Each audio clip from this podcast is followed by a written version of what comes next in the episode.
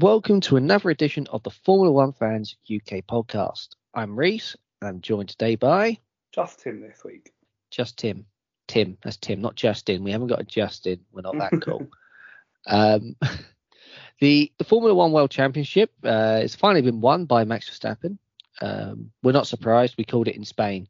So um, well done, Max, and uh, well done, Jos, for leaving me at a gas station. We never know what could have happened if you weren't such a terrible father.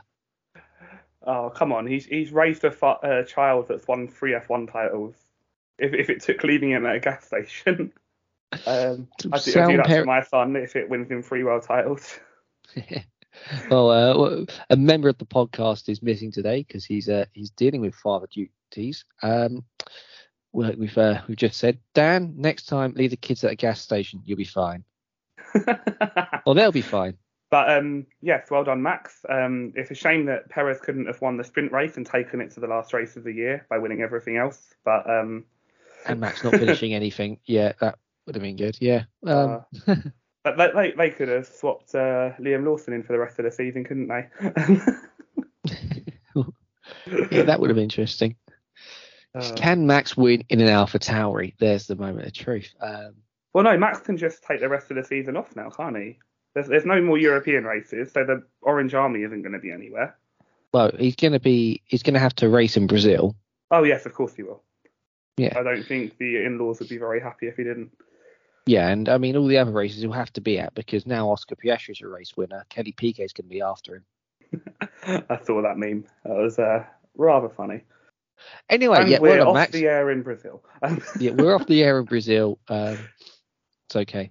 We all we all know our favourite Brazilian is uh, Lewis Hamilton. Um, no, Felipe, baby.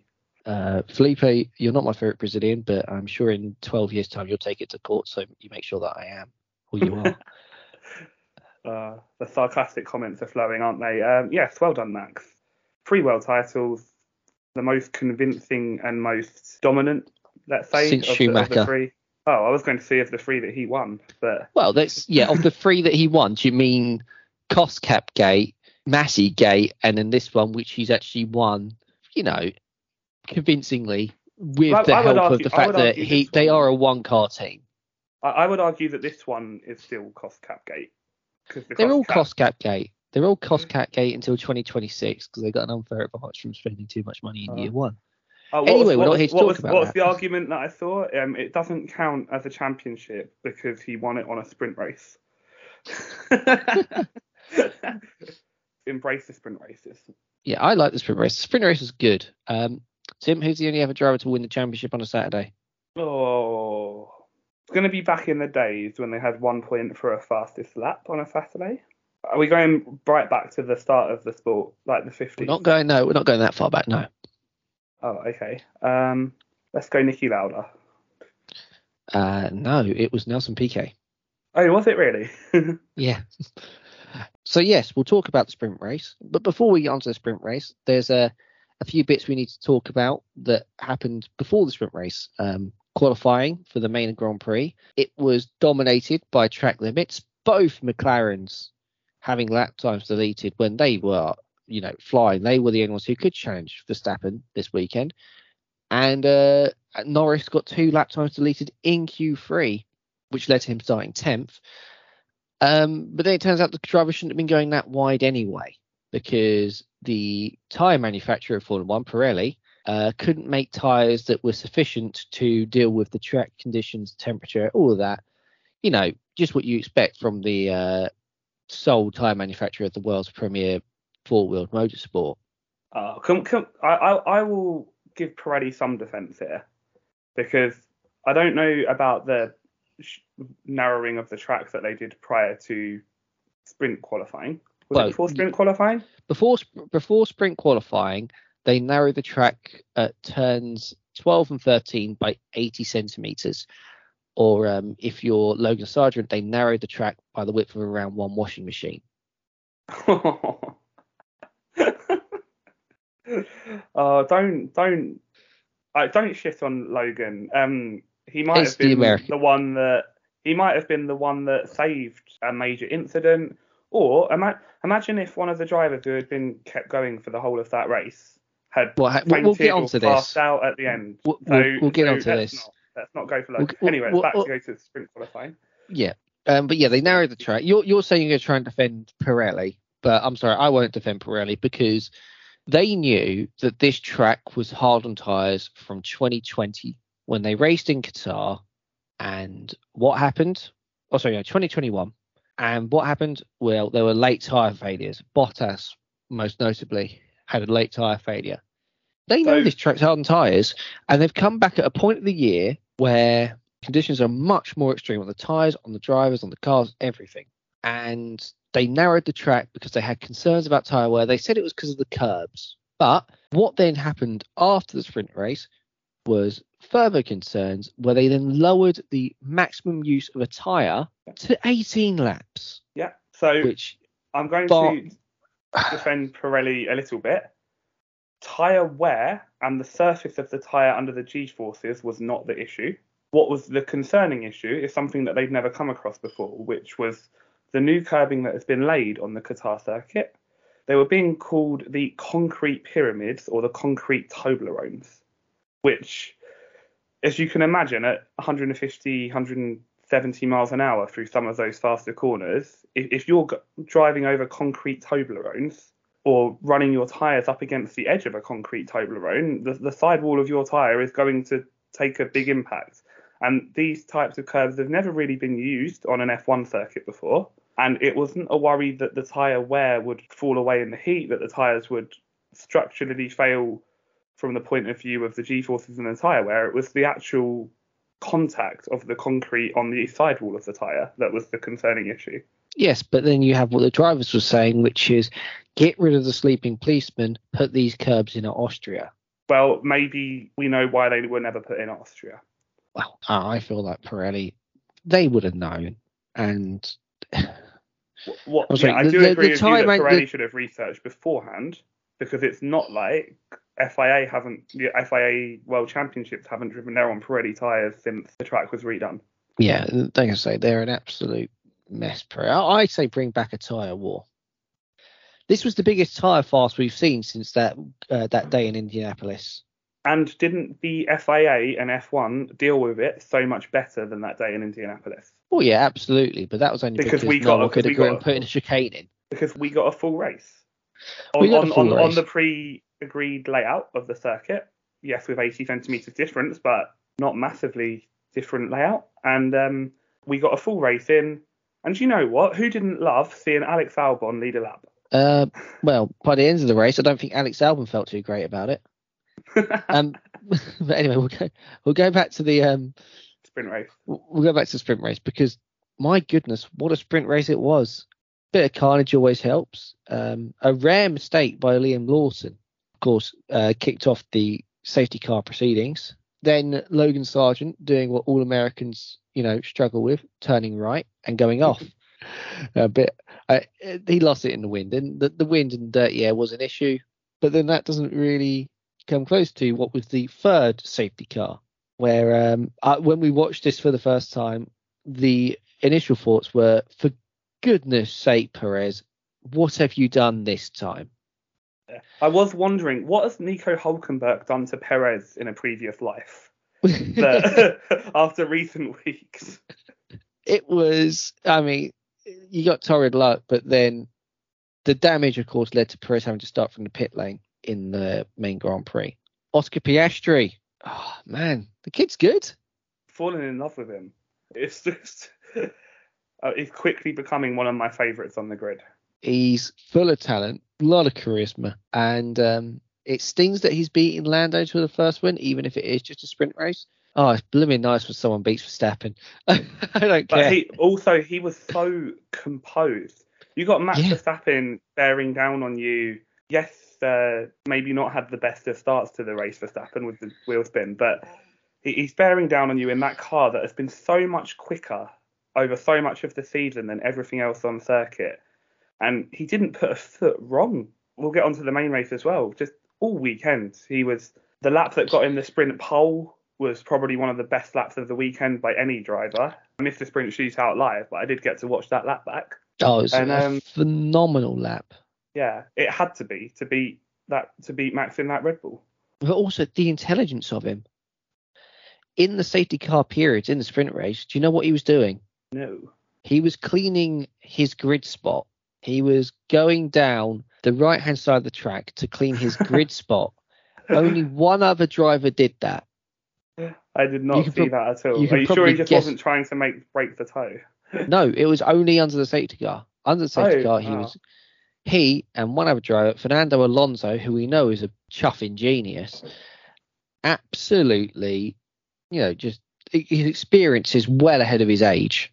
Yeah, he's a, a real, real talent, and I think that this is the start for him, isn't it? It's fantastic to see, and I know that Lando hasn't won one yet, but Piastri is going to be looking at these remaining Grand Prix and thinking, we are getting so close to that Red Bull now. Any slip up, any mistake, and I could be the ones to really take advantage on a Sunday. But this has been huge this weekend for McLaren. They are absolutely going to take fourth place in the World Championship, in my opinion. There's no doubt about that. They're against uh, a one car team in Aston Martin. The performance of Piastri and Norris, it's so consistent. It's what, three podiums in the row for Norris now? Yep, and two for Piastri. Two for Piastri. It's incredible to see how McLaren turned it around. When you oh, think Oh no, where they sorry, two two in three races for Piastri because he didn't get one at Singapore. Did? Oh no, he got one at Suzuka. he got one yeah, I Suzuki, forgot so two in a Suzuka row. existed. How dare you? it's blasphemy in these Tabats. There's been a lot going on. But yeah, Piastri, fantastic. Norris, equally brilliant, just without as much success. But McLaren, I tell you what, that, that I've not seen a turnaround like this in quite some time. I mean, Mercedes struggled at the start of last year. We know that, and they went on to win a race. They were nowhere near as off the pace as what McLaren were in Bahrain. But to think where McLaren come from in Bahrain, there's not been an improvement like that. And if it carries on into next season, we could have an absolute belter on our hands. Um, because these kids don't back down against Verstappen. That's the other thing that we've seen, which is fantastic. yeah, shall we um move on to Sunday? Let's move to Sunday. Sunday's race. Um, pros and cons of the 18 lap format. Pros, it meant the drivers had to do qualifying laps for 57 laps. Cons, they were doing it in conditions which were completely unsuitable for doing 57 qualifying laps. It was a tough old day out there, wasn't it, on the Sunday with the length of the race and the constant high G forces, the high speed. I think it was there's only one corner that's fourth gear on this circuit, and every other corner is fifth gear or higher. That corner being George Russell corner. Oh yeah, some great moves from Georgie Russ. Great move. Big on move, that one. Big move, Yeah. that. Yeah, again, and we'll get onto this later. Passing Sergio Perez through there. Half, he passed half the half the grid through there. Yeah, t- was it Um, turn six, the left-hander? Turn six, yes, the left hander. But anyway, there are some really big concerns here, um, which the FIA are having to deal with and um, have said that they are looking into it and trying to figure out what they can do. Um, not racing in the Middle East at one of the hottest points of the year is probably one of the better ways to go about avoiding these situations. Can I just run through? I've got a list here of You've the got a drivers list. that we know. So Esteban Ocon threw up in his helmet on lap 15. So he drove 42 laps with thick flowing around his helmet. Well, it's probably just trapped on the un- inside of his um his balaclava, but you know, not pleasant. I would argue that's even worse. Yeah, I'd say that's much worse. Yeah, so 52, 42 laps of thick in his helmet. Then obviously we had Logan Sargent. I felt so sorry for him. He's in a position where he's driving for his career, and you you heard the anguish in his voice and the desire that he wanted to keep going. I think we we all agree, right? Re- decision retired with heat stroke. taken. He retired with heat stroke.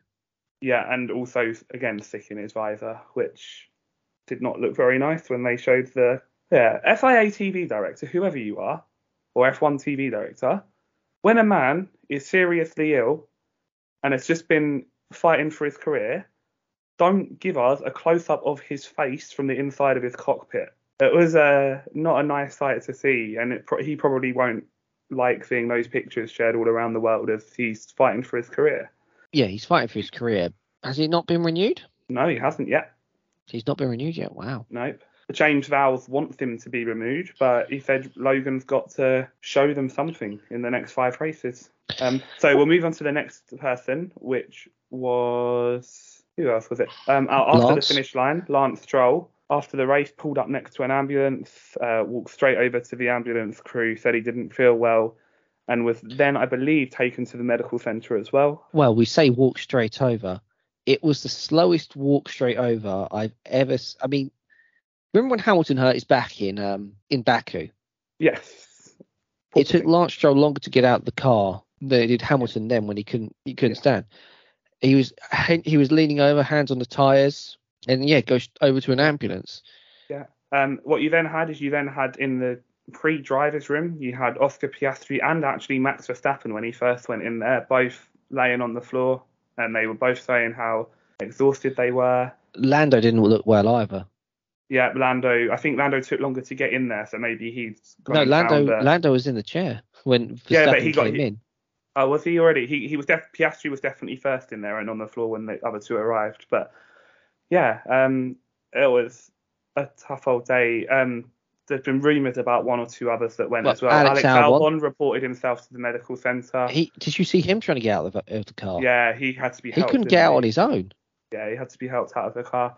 Saw somewhere that Gasly wasn't in a good way. Uh, Fernando Alonso had a burning bottom, which although maybe Well, I- I don't know. I, radio. I, don't know if he was uh, burning with the temperatures of the car or burning with envy over Travis Kelce stealing his girl. Ah. Poor Fernando. Uh, he'll shake it off. oh God, we're not back to anything again, we're we? back to that. No, we're not back to this. Um, no, but it brought up a good point. Um, that Fernando Alonso wants to be cooled down. Um, the team aren't even allowed to throw water on you anymore because it's classed as adding it extra weight to the car. Oh, it would have been it would have been evaporated within a couple of seconds. yeah, I don't think it would have made much difference to him. It was a very, very hot day. Um, I'm sure there will be one or two other drivers who reported in sick that we haven't been told about as well. Um, Lando Norris said that several of them were ill in his written media press conference. Well, yeah, I, I wonder. Now, I don't want to make excuses for him because he's had a torrid time of it, but I wonder if Checo was one of those because I can't see how George Russell could come through the field as well as he did, but Checo struggled as much as he did to come through the field. Oh. And it wasn't Uh, like it, it did seem like he was making progress at first, and then it just stopped. Yeah, you're uh, you're tickling the nerve here, Reese. I really want to go with this. Yeah. Well, let's just wrap up we'll, on we'll the wrap up the heat and then we'll have a go at Checo. yeah, there's um, it's a concern when it happens as much or it happened to as many drivers as it happened to. I think Carlos Sainz and Lewis Hamilton probably feel like they dodged a bullet. Oh man, I don't know. I mean, I look at at how many drivers struggled. Lance Stroll said that uh, the dizziness was the reason for his his frequent late race penalties, which of course Yeah, he said he well. said he had blurred vision on the exits of several of the corners coming out of the G forces, which you do not he- want to hear from any driver. Yeah, because he, Perez, and Gasly all picked up multiple penalties, I believe, Yes. late in the race. It's not good. One thing that was raised was, oh, how comes IndyCar can put these cooling ducts on? Well, the reason that IndyCar had these cooling ducts is because they had the aeroscreen rather than the halo. There is no natural ventilation. You can't be George Russell and putting your hands on the wheel down the straight to try and get some air into your suit. Yeah, Esteban Ocon said he did that as well several times. Um, you had drivers opening their visors, multiple of them opening their visors on their way down the pit lane. There was a video of Lando doing it. There was even a video of Max just unclipping his visor um, when they when they came in for the final set of pit stops to try and get some air into the cockpit or into their faces. oh, so Max Verstappen said how much he struggled, and he said there are drivers who are much fitter than him Yeah. who looked in an even worse way. Yeah. So which, I, um, we are going there seven weeks later next year. We're going there in the last in- week of November. First of December is the race. First of is December race is the day. race, yeah. And um, when they were in Qatar last time, it was the last week of November, and it was cooler. But you're in the middle of the desert, so there's only so much heat that's going to be lost. And Yeah, I uh, mean, you- changing the wind, or changing the airflow, and even next year you could be looking at things like that. It's something the FIA will definitely have to look at. It's something, Tim, that we managed to look at, and when I say we, I mean myself, Dan, and the American, when we put together a calendar, and we had a bit of a debate on South Africa, and we said you'd have to do it in November because of Yeah. the weather. Yeah. It's amazing how three guys can sit in their armchairs and record a podcast, and the same thought process doesn't seem to go through the um, the people who organise the F1 calendar. Now, I can't think which um, big um, financial factor might influence that decision, but Uh, um, hopefully it's a wake up call yeah, to them that you know without these drivers, I don't know if it's if we're looking at regionalising the races, could you stick it with the Bahrain and the Saudi Grand Prix in February, Feb or March rather? And I'd I'd happily do a blooming Middle Eastern cluster to get them out of the way. Plus, I quite like this track. I think it lends itself to good racing naturally, just like Bahrain. Saudi Yeah. Arabia, good racing, despite it's all artifi- the fact it's all artificial. And I mean, Abu Dhabi, well, at least they improved it slightly. Get those Yeah. four out the way, and then let us have a proper season finale in, in Brazil Brazil. or Suzuka. um, Brazil. although we're Suzuka. probably too late into the wet season in Suzuka now for a season finale. Yeah, I mean, although we did nearly did get a title decider in Suzuka, um, thanks to Perez's lack of ability from Miami. Anyway, Tim, shall we talk about Sergio because you've got a few things to say here, and I'm going to have to try and play the uh, the devil's advocate here. Yeah, we're going to have to play good cop him. and bad cop, and I am going to be the bad cop here. So uh, this is actually before this weekend, but I have included this weekend in the statistics because it's rather damning for Sergio. I will first of all say that this weekend, out of the outside of the sprint race, oh, well, I say this weekend, the Grand Prix, I would not count towards anything in statistics because I feel that some drivers have just struggled more in these conditions, and I don't think that's the fault of the driver. Well, These maybe it would contribute towards fit. the maybe These it will contribute ex- towards the circumstances I'm about to give you. It's very contributes, but I but I will completely ignore anything from this weekend because these are some of the f- most you know fi- these are the fittest athletes on the planet. Really, these guys are fighter pilots. That's what they are. Like this is the level they're trained to. Um, but yeah, Sergio Perez from Miami. Tim, take yeah. it away. So um, I saw a stat the other day. Actually, no, it must include this race because it was 12 races, which is what we've had from after the Miami Grand Prix. So not including Miami, where Sergio qualified first and came second. This is from the Miami Grand Prix and or the race after the Miami Grand Prix until now, which uh, is Qatar. And the initial stat that I just saw was the average qualifying positions of Gasly in his 12 race stint at Red Bull, which is the same amount of races as Perez has done since Miami. Albon in his 17 races for Red Bull in 2020, and Perez this season in his 12 races since Miami. And it was the average qualifying position. And it really stuck out to me. So in 12 races in 2019, Gasly had an average qualifying position of 8.25. Albon had an average qualifying position of 7.35 on the grid. Since Miami, after the flag in Miami, Perez's average qualifying position over 12 races is 9.91 up until this weekend. And Which- this is in the most dominant Red Bull car, the most dominant car that Red Bull has had out of those three seasons by quite a way, which I don't think anyone can disagree with. Oh, which is why I have to say of those stats there, even though Albon is slightly ahead of Gasly in those stats, Gasly was the one that was the most impressive because that was the third fastest car on the grid when Gasly had the controls, as opposed to a comfortable second fastest car on the grid in 2020. Ah, we will get into that because there's a Verstappen comparison coming up. So, oh, no, there's no. What do you mean? He qualified an average position of first. Well done. no, but when you look at it in the Gasly and Albon stakes um, as well comparison. So in that time, the 12 races for Gasly, Gasly average qualified eighth, Verstappen average qualified 3.8. So let's call it fourth. Albon across that season average qualifying seventh, Verstappen average qualifying third, and out. Verstappen average qualifying since Miami of 1.4. two races where he's been qualified second, and the Singapore Grand Prix where he qualified fifth. Sorry, what was it when Albon was in the car? The Uh, when Albon was in, when Albon in the car, Verstappen's average was 3.06 and Albon's was 7.35 Oh, I qualifying. thought you, I thought you said 3.6. no, I was gutted. I was Not gutted. great, I was not going to say it's not. terrible. Yeah, not great, not terrible. But yeah, so so so based on those stats, my argument is going to be why are they keeping Perez for next season?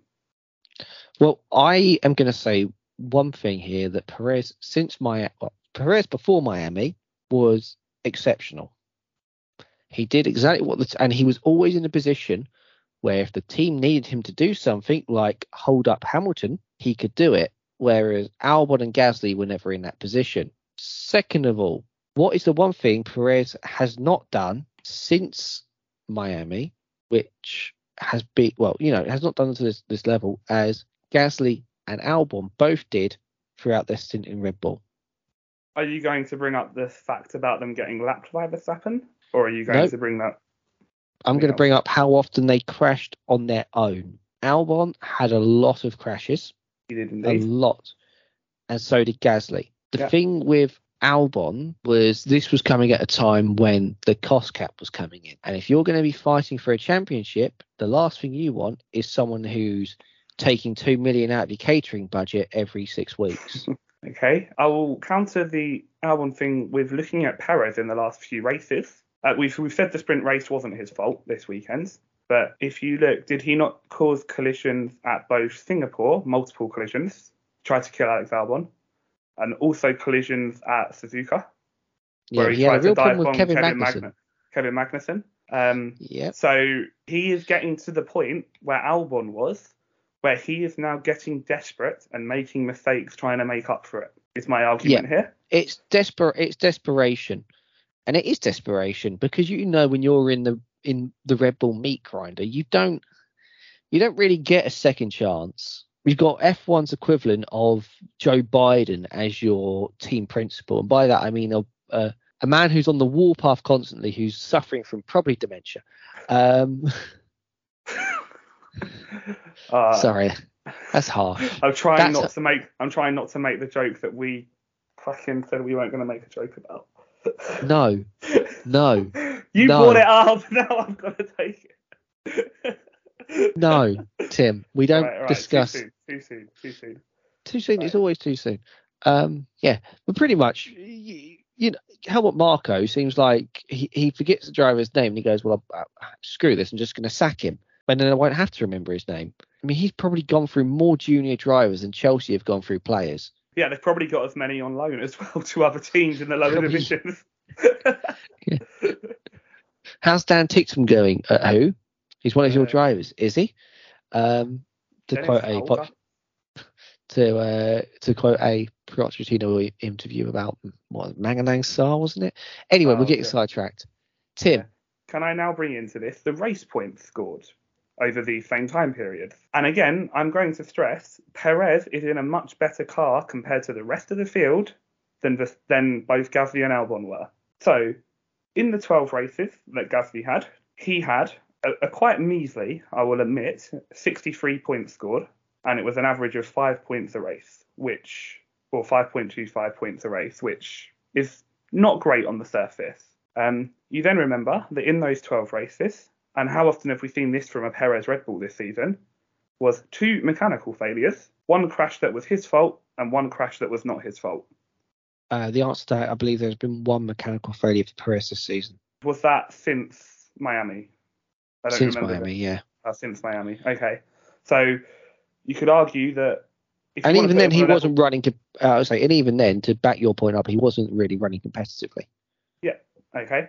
So if you're going to increase that average, uh, both both of the times that he had mechanicals, he was running in the points, but not right at the front. So you could probably add break points for two of those races. Hmm. You then had Alex Albon, and admittedly, I didn't look at how many um, retirements he had because it was a lot easier to do look Say for the races that he finished.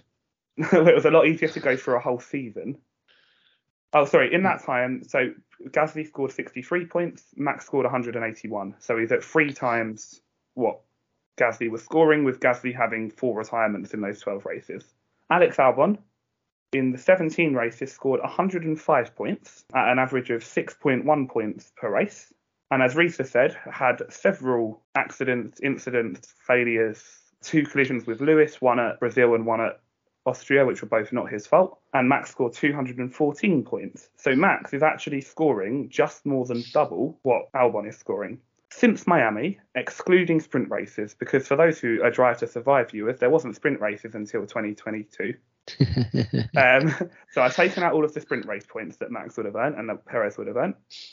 So since Miami, Perez has got 104 points, excluding sprint races and Max has scored 309 points, excluding sprint races. So basically, if you take out the two mechanical errors, or, or one of the crashes, or the two mechanical errors that Gasly had, Perez is performing worse than Albon did across the season, and then all across the 12 races, and then also performing uh, probably about the level of Gasly. I just I just want to come here and say just the Alex Albon thing. He actually only had one retirement during a race in 2021, and yeah. that was the Eifel Grand Prix. Oh yes, the uh, the one at the uh, when Ricciardo got his podium. Believe so, yeah, that was the one. In the um, Renault. He also only had four finishes outside the points. What Albon? Albon.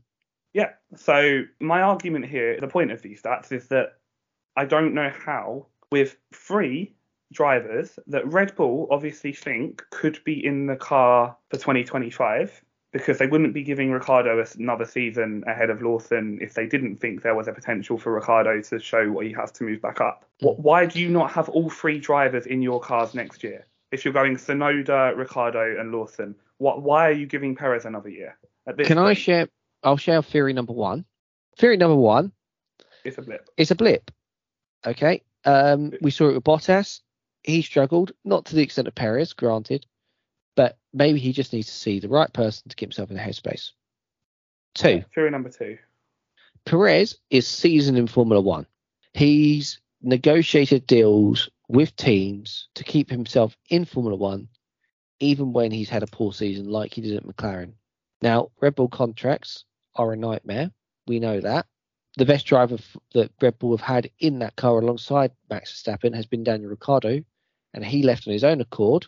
What's the odds that Perez has just got better lawyers who was able to draw up a better contract that's a bit more watertight that means he will actually stay in that car for the rest of the term or be paid quite the hefty release fee? Potentially. Um, this is definitely, I feel like this has got more weight than your first theory. But if you are a company the size of Red Bull, with the money that Red Bull have. And given what we saw that there is a precedent for giving a driver a big payoff, which is what McLaren did last year, and look how that is playing out now with Piastri beating Norris. Who would have thought at the start of the season that Piastri would be beating Norris for podiums before the end of the year on a, and and consistently racing side by side with him or just behind him or occasionally beating him. I, I, I, don't. It's the best performance from a rookie that I've seen in a long time, and it's it's showing that if you give a young guy a chance again in a in a in a front running car, they can take it to the establishment. They can take it to the guys that are already there. You saw Piastri beat Verstappen at the weekends, and yeah, they might not have a driver that could beat Verstappen on his day, but you might have a driver that will be a hell of a lot closer. That's true. Um, theory number three: it doesn't matter how much money you have as at Red Bull when your second driver is backed by the eighth richest man in the world with a net worth of 78 billion it's a bit hard to say no. I will concede that. I was going to go with when your driver is backed by a Central American drug lord, but we can take your diplomatic we can take your diplomatic approach, Reese. Hey, look, it's all agriculture, okay? It's agriculture. agriculture. Supporting the farmers. Um, exactly, you got to support the farmers. Fair you know who else? Fair trade cocaine for the world. No. Okay. no, it's Oh. And we're off the air in Mexico. we were never on the air in Mexico. Uh, yeah, because I keep bashing Sergio Perez. Uh, no, I, I, mean there are reasons to keep Perez. Absolutely, you know, glaring reasons. One, of course, you know, sporting point. It could be a blip. to loyalty. He blooming did do a lot for Verstappen that year to get a title. Three, being um, of course, the contract potentially being better than that of Albon and Gasly, and four being, you know, um, the the special um, the special agriculture money. There's lots of ways you can look at this and say why is he still there? But you've got Daniel Ricciardo looked sharp ever since getting back into Formula One. Yuki Tsunoda, even though this is probably the worst AlphaTauri he's had to deal with, I'd say it's been his best and most consistent season. And Liam Lawson has absolutely shone in what the four races he's had an opportunity. Uh, Even Christian Horner is well, I say even Christian Horner, he's always full of praise for Red Bull drivers, usually for Verstappen. Um, but as you would be when he keeps winning, he's been absolutely full of praise for Liam Lawson. Um, Yeah. and you do wonder why, why, why not?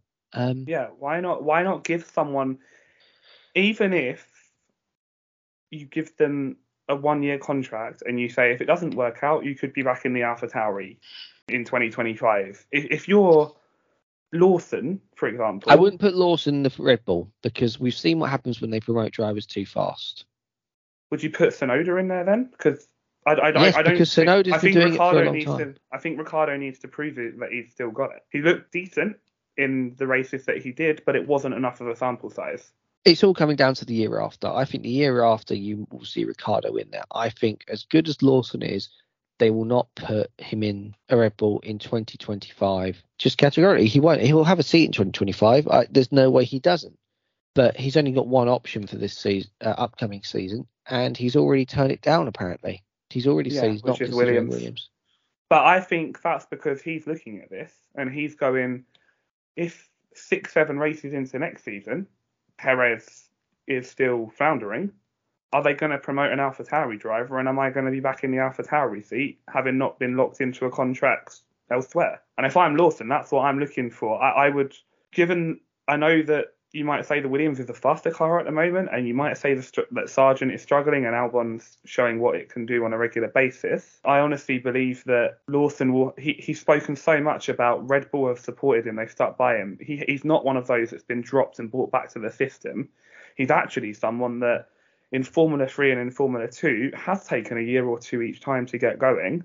And Red Bull have said every time, yeah, we believe in you. You're going to be one of our guys of the future, which we, we've seen the Red Bull meat grinder. We've seen what it's done to everyone from Buemi to Kvyat to Bourdais to Alguersuari, DJ Jaime Wow. Alguersuari, by the way, um, Uh, to, to Brendan Hartley, who's friend of the podcast, Brendan Hartley. We've seen what it's Top done. Top bloke. To, Sorry.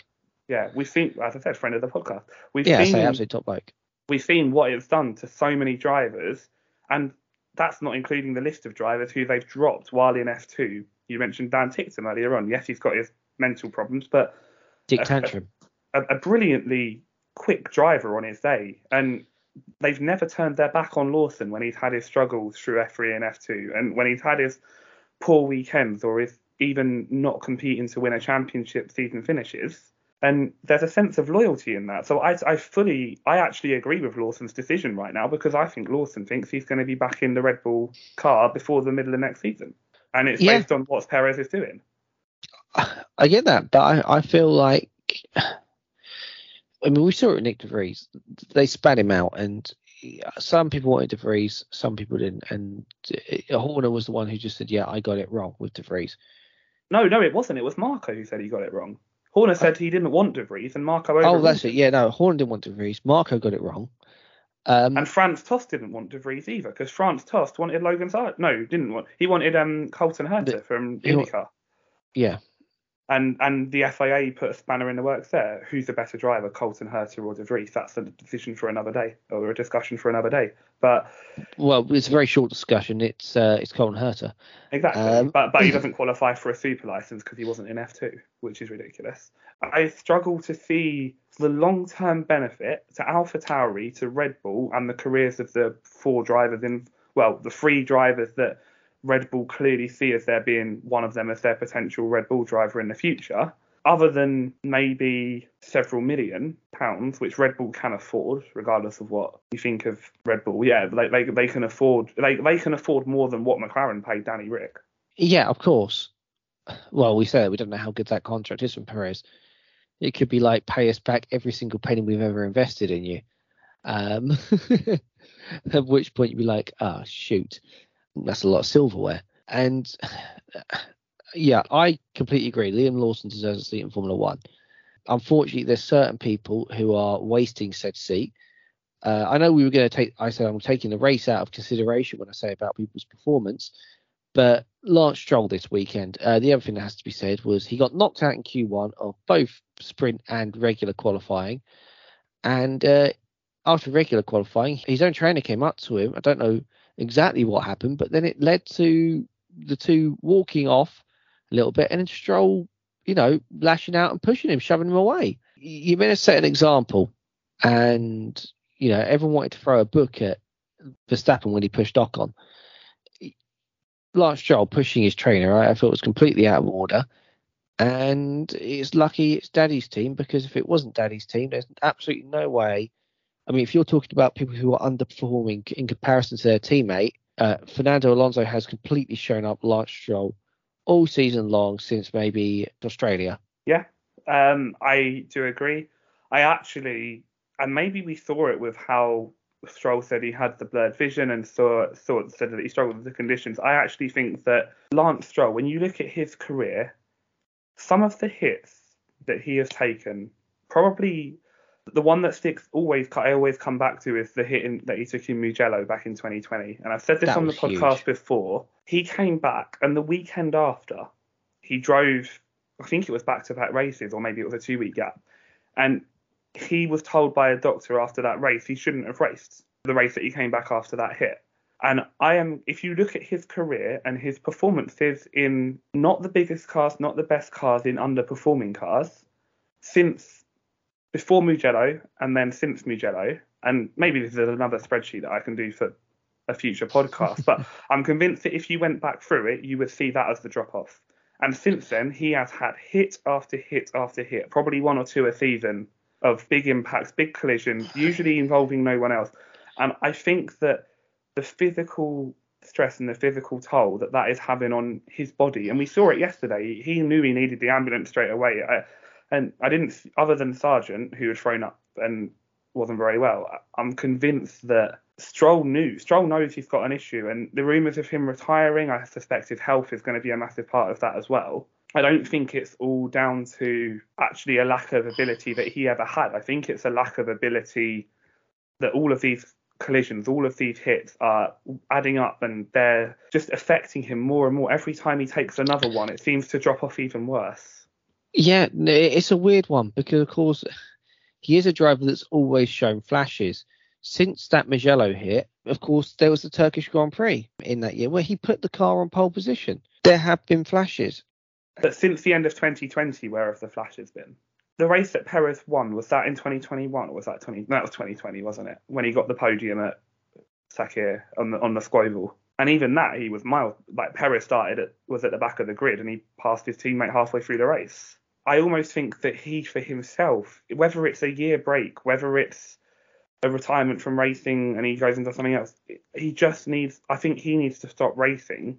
And there might come a point when he has an accident and he either seriously injures himself or someone else, and he actually gets told, no, you have to stop, whether it's by medics, whether it's by the sport. And I'd hate for it to come to that. I, I think that definitely right now it's not there. Going back to your point on Lance Stroll and uh, Mugello, of course, retired in Mugello, but the race that followed Mugello, retired in Russia, withdrawn in the Eifel Grand Prix, retired in Portugal, 13th in Imola, then, of course, pole position in Turkey, but dropped down to ninth, Yeah, retired they got in his Bahrain. strategy wrong, didn't they? Yeah, retired in Bahrain. But then you saw Sakhir third place with Lance Yes. Stroll. And then you saw you, you talk about flashes this season, Bahrain. That was a in my opinion, that was a flash. There's no way Lance Stroll should have put that performance in after that injury. I will Right. also say with Bahrain, where were McLaren in Bahrain? Where were Ferrari in Bahrain? Where were the other team? The Aston Martin, in comparison to every other car on the grid other than Red Bull, was the better car in Bahrain across that weekend. And maybe it was. But Lance Stroll point- came into that race having done no testing. Yeah, but maybe the car was just that far ahead of the Mercedes and the Ferraris and the McLarens and the rest of the grid at that point that the raw talent that he does still have was enough to get him the was it fifth place he finished in Bahrain? I think fifth yeah, it was fifth. Yeah, yeah. So I think yeah, great. And also you might be he might have gone into that weekend fresh off the fact that he hadn't done a race for a while and with a point to prove to say right I need to show them that I can race this weekend and maybe that gave him something extra because yeah we were we were all sitting here waxing lyrical about him over Bahrain and I think the only other time he's beaten Alonso in a straight fight since was um, Barcelona and well, Alonso said I'm going to sit here and not pass you because the team need the points when he could have driven straight past him. I don't know if that was completely true. I think that Lance had in his back pocket that day. Um, but you say about flashes and stuff like that. You, you say, oh yeah, but he had the superior car in Bahrain. Well, what about the lot about last season when that Aston Martin was a dog of a car? He still dragged it to sixth in Singapore. Granted, you know there wasn't much outside of a tenth place finish for the rest of the season. Yeah, but but he's still capable of the one one race here or there. But in that Aston Martin, he should be doing better. Um, oh yeah, compared to Alonso, he's nowhere near. But yeah, he, I, am I'm, I'm not trying to defend Lance Stroll because I, I I have the mindset that if he wasn't, you know, if it wasn't Daddy's team, he uh he, he wouldn't have this drive anymore. I'm defending him from. i am not defending the, the results because I don't think he should be in the car next season based on the results.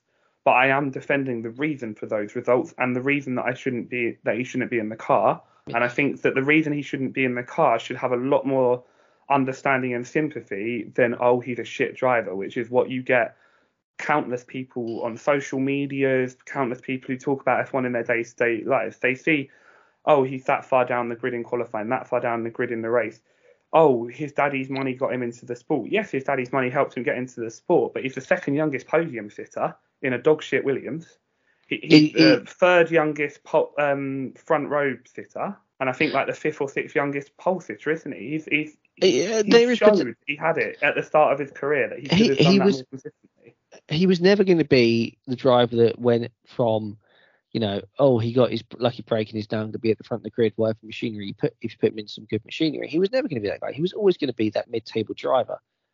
But the thing is with Lance Stroll, when you saw him come into the sport and we go, oh look, he's crashed in practice, he's crashed in practice. Oh, he's crashed in practice again. Oh, he's crashed in testing.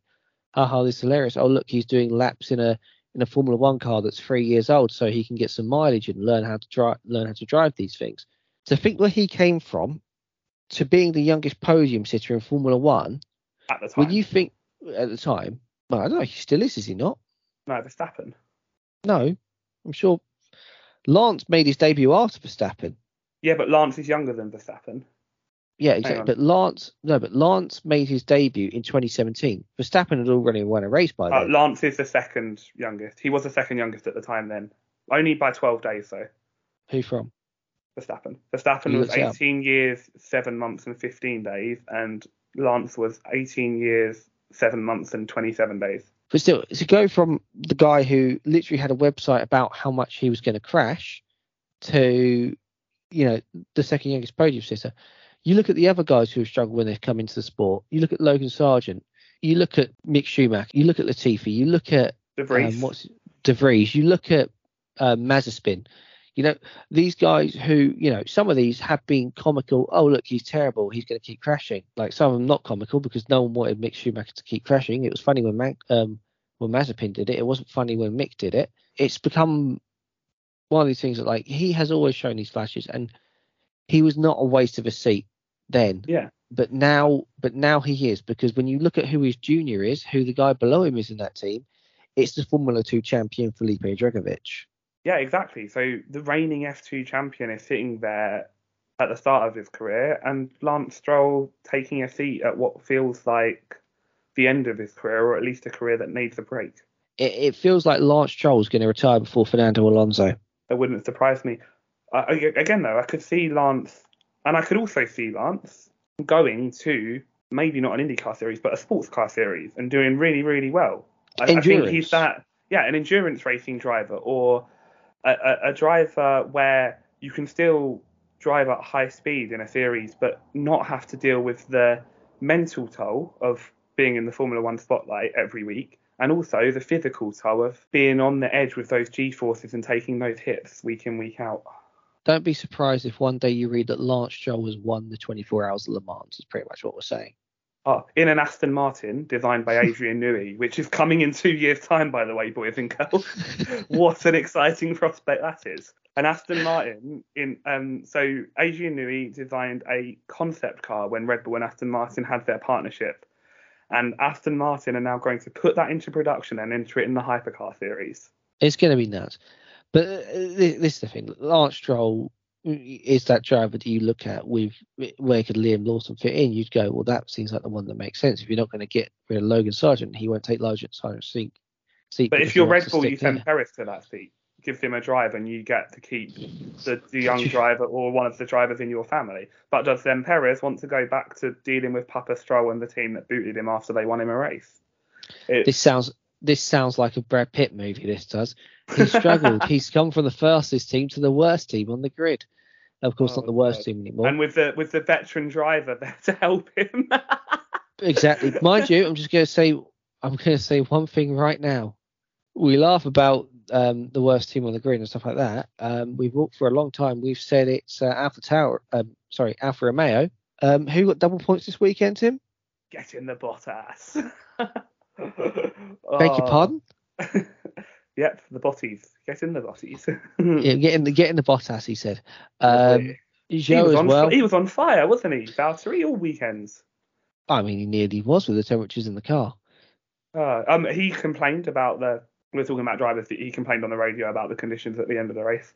But yeah, uh, brilliant weekend for them. They were so. Have you seen the video of them back in their motorhome or their team home for the weekend after it? and mm. every single mechanic and every single hospitality personnel and every single linked person to that team had the biggest smiles on their faces and it, it was because it was i think it was double points as well again lance stroll's penalty getting Zhou the 10th place mm. um i just want to play a bit yeah, tin hat here uh, other than fernando alonso's hot bum message. I didn't really hear much in the race until Logan Sargent retired about the conditions. But it was an issue throughout, and I just wonder yeah. if drivers did complain more and if it just wasn't put on the world feed. So for the Ocon example, he said on his in lap, "I haven't told you this, but yeah. I fixed in my helmet on lap 15." So maybe the drivers didn't want to show weakness in that moment. That's a drive. That's a very driver mentality. I think to have would be to not show it. And you don't want to look weak. Yeah. But when you saw when you watched all these guys do their interviews after the race, uh, it was universal. Felt, it was yeah. They all looked terrible. I mean, have you seen the you've seen the video of, of Lewis going over to to George and going, "Hey, well done today," and George Russell going, "Oh, I'm sorry about the start," and then Lewis Hamilton said, "Don't apologise. It was my fault." Yeah. Um, you know, but when you saw George in that video, he looked awful. Yep. He looked awful. He, he looked. He still looked awful when he was um, talking to Sky as well, which was a good 45 minutes to an hour after the race, probably when that happened, and because he was one of the last ones to go there. Yeah, it's tricky conditions and hopefully, when we go back to Qatar in the end of November, start of December next year, we'll have tyres that work, the conditions will be cooler. And do you know what? I love, if, if it wasn't for the heat, I would love the physical test and the physical, the physicality of that racetrack. I think it's wide, it's modern, it's got, I know you might not like, it, it's got safe runoff that's gravel tracks. Like, I love a gravel all, trap. I, I am a big fan of a gravel trap. I'm yeah. just going to say right now, because we do need to sort of wrap up because we've gone for quite a while and Dan's going to have a lot of editing to do, even if the podcast isn't that long. Oh, the, the, start, of this was a, the start of this was an absolute mess. You won't have heard it, but. oh, we didn't even record the first 20 minutes because of how much of a mess we were. Um, but I'm just going to say right now, we touched on it earlier. Um, the 18 lap stints and the fact that drivers had to do qualifying laps over and over and over again. I feel like in a management race, Verstappen cruises to a win of 20, 25 seconds, no matter how good Piastri yeah. is. With the fact that they had to do mandatory pit stops every 18 laps and they were pushing and pushing and pushing, I think that led to closer, better racing because guys were going, I need to go as fast as I can. And so you need to be out of my way so I can go as fast as I can. We've seen in qualifying this season how close is qualifying week in week out when all the cars are at the limit or all the cars are on the edge. We've we've seen it week in week out. We've seen the Ferraris and the Hasses when they don't have to worry about tyre wear. I know the Hasses still fell apart anyway this week um, because of the heat, but we we've seen that you can. It's so close when the cars are all at their maximum performance. And yes, the Red Bull is still the fastest car, but it's a damn sight closer than than it, than it is over 50, 60 laps of management. And yeah, I fully agree. Um, I also just mentioning the tyres. I love the discrepancy in the fall off the ultimate speed of the soft tyre mm. and the long lastingness of the medium tyre in the sprint races. That is what I want to see in a tyre discrepancy. I want to see a soft tyre that can be two, three seconds a lap quicker, but only last 10 laps. and then falls yeah. apart. I, I, I then want to see a hard tyre that might be three to four seconds a lap slower, but could go through the entire race without you having to stop. and and the medium tyre probably two seconds like if you could have a two second, two to three second gap between all of the tire compounds, but have a soft tire that falls apart after ten laps, I think yeah. that would be brilliant. This is what I was saying. The, the fact that drivers had to push and do these laps, I would love to see a race where they go, all right, Silverstone, mandatory race, like you know, mandatory longest stint you can do 18 laps. I reckon you would get an absolute belter of a race. Uh, I don't know about minimum stint, you, maximum stint you can do because that would, in most cases, eliminate a hard tire. And you, oh, I, I the, hate I the hard the, tire. No, but I want the strategy to be worth it. So what I would like is I would like a rule along the lines of, let's say you've got three compounds at a weekend like you have now. In the race, you have to use every compound for at least ten laps. The Chandhok rule. Yeah, uh, you have to use every compound, so all three compounds for at least 10 laps, and increase the difference between the compounds. Well, you say that. There have been races we've gone to where they go, oh, shoot, these soft tyres only good for seven laps. You know, I, I, I would say, yeah, use all three tyres. I think that would be uh, brilliant. But, but, the, but time, what, just... what, what you would end up with is you would end up people who wear the, use the soft tyre in some races for lap one and then pit or you would end up with, oh, I'm going to just pit for the hard tire on the last lap when I'm 40 seconds ahead and I'm Max Verstappen. I don't, I don't think that. I honestly believe that you need a minimum stint length for all three types of tire to be worn. Otherwise, you're going to have one lap on the softs at the start of an end of a race, or one lap on a hard at the start of the end of the race, and it will defeat the object. Yeah, I completely agree, but I think you've also got to take in consideration that there are going to be times where someone might have fewer tires, get a puncture, or or something like that, or or the fact that you know the guys who are slower down have to use their soft tires more, or or, or often run out of tires, and, and F1's trying to go cost neutral and get over get over the facts. Um, what I'd like to see, which is just a good way of um, of just you know doing things. It, we all hated. Do you remember when? Remember when you used to get freedom choice of tire when you qualified out the top ten, and so drivers would say it was a good thing I qualified 11th. Yep that's up there with how annoying the words well managed are at the end of a race. I feel like if a, anyone comes on the radio and says well managed, that driver should be disqualified from the race. well managed, Max. Uh, you you won your championship by managing. Well, well, he has won his he has won his championship by managing. Um, but could you could you just imagine if you just go, well managed? Oh, you idiot! And he's out. Uh, he's like it, it, just the, the the worst world managed. I hate it about football. I feel like your pinnacle motorsport and just go as fast as you can. I feel like you would make the sport so much. I mean, this was enjoyable because you saw the guys on the on the limit. You saw mistakes being made in the early parts of the race because the guys were pushing. Yeah. They were pushing, and th- this is the thing. You just you've taken the way that not having refueling and Pirelli making the tyres in a certain way has taken away the the need to push. You will never see another Schumacher in Magny-Cours. You, or um, Alonso versus Schumacher at Imola. It's the one that I always think back to. Yeah, where both guys had to go on the limit, like push everything. You know, you don't get it. Like, like yeah, crossover um, in tires is brilliant, but Let's have it so guys are pushing like crazy, and the strategy crossover isn't one or two stop; it's three or four stop. Yeah, there were a lot of arguments against the tyre war, but a tyre war with tyres where you could push them every lap would push the other manufacturer to have to do the same. Mm. Otherwise, you lose the tyre war. Yeah, I agree. Um, yeah. Anyway, we really do need to wrap it up um, because, yeah. Um, yeah, it's it's that it's that point where we record for so long. Dan's gonna be like, "Oh my goodness, how am I gonna edit this?" Um, but speaking of wrapping things up, uh, I got a text on the on the weekend from my girlfriend asking, "Can we decorate the house for Christmas?" And I said, "No, absolutely not. It's still October. Are you crazy?" But if you are going to wrap something up, then maybe wrap up a gift perfect for any F1 fan, brought to you by sponsor of the podcast, Apex Tracks.